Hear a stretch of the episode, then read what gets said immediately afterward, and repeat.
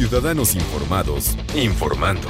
Este es el podcast de Iñaki Manero, ochenta y ocho punto nueve Noticias. Información que sirve. Tráfico y clima cada quince minutos. Dicen que conducir motocicleta, claro, a una velocidad moderada, no irse matando. Pero ya hemos tenido varias experiencias verdaderamente tristes, terribles y desastrosas.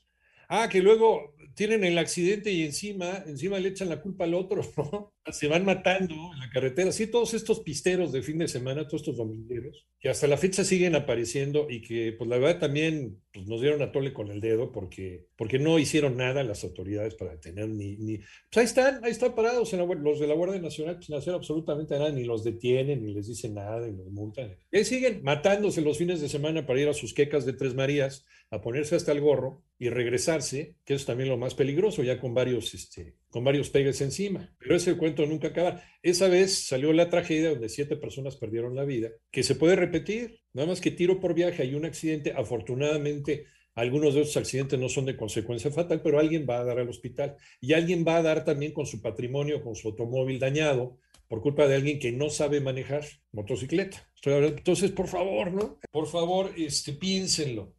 Yo sé que el vértigo de la velocidad, y qué bonito y qué padre.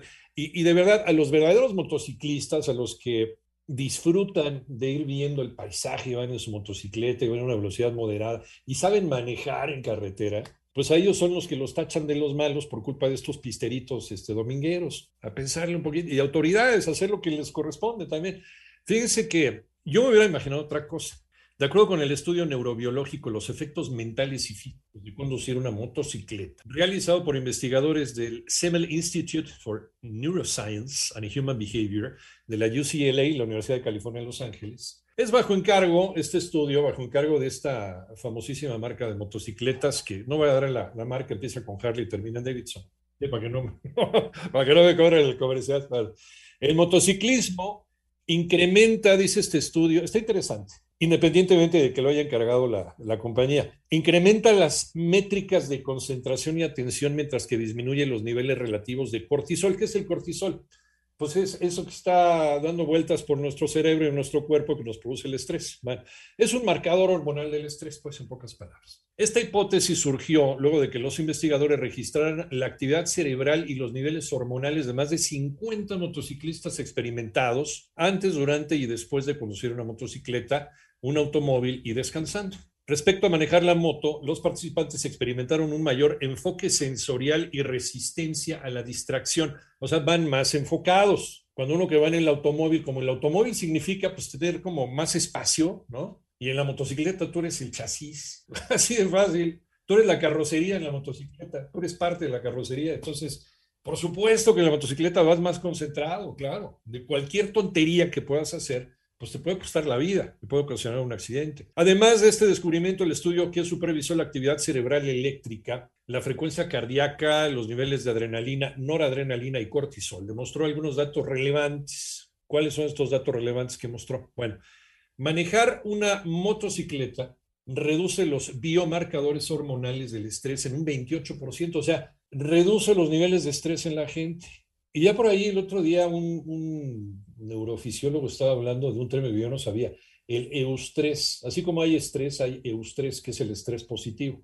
Sería una comparación entre, entre el colesterol bueno y el colesterol malo, bueno, el estrés y el eustrés. Bueno, el, el asunto aquí es que reduce estos biomarcadores en un veintiocho por ciento, te reduce el estrés el estar manejando la, la, la motocicleta, a pesar de que cuando vas manejando la motocicleta tienes que ir muy, muy concentrado también, por eh, cualquier problema que pueda haber en el camino, porque a esas velocidades cualquier cosa se magnifica. Conducir una motocicleta durante veinte minutos en promedio aumenta la frecuencia cardíaca de los participantes en un once por ciento y los niveles de adrenalina en un veintisiete por ciento, similar al ejercicio ligero.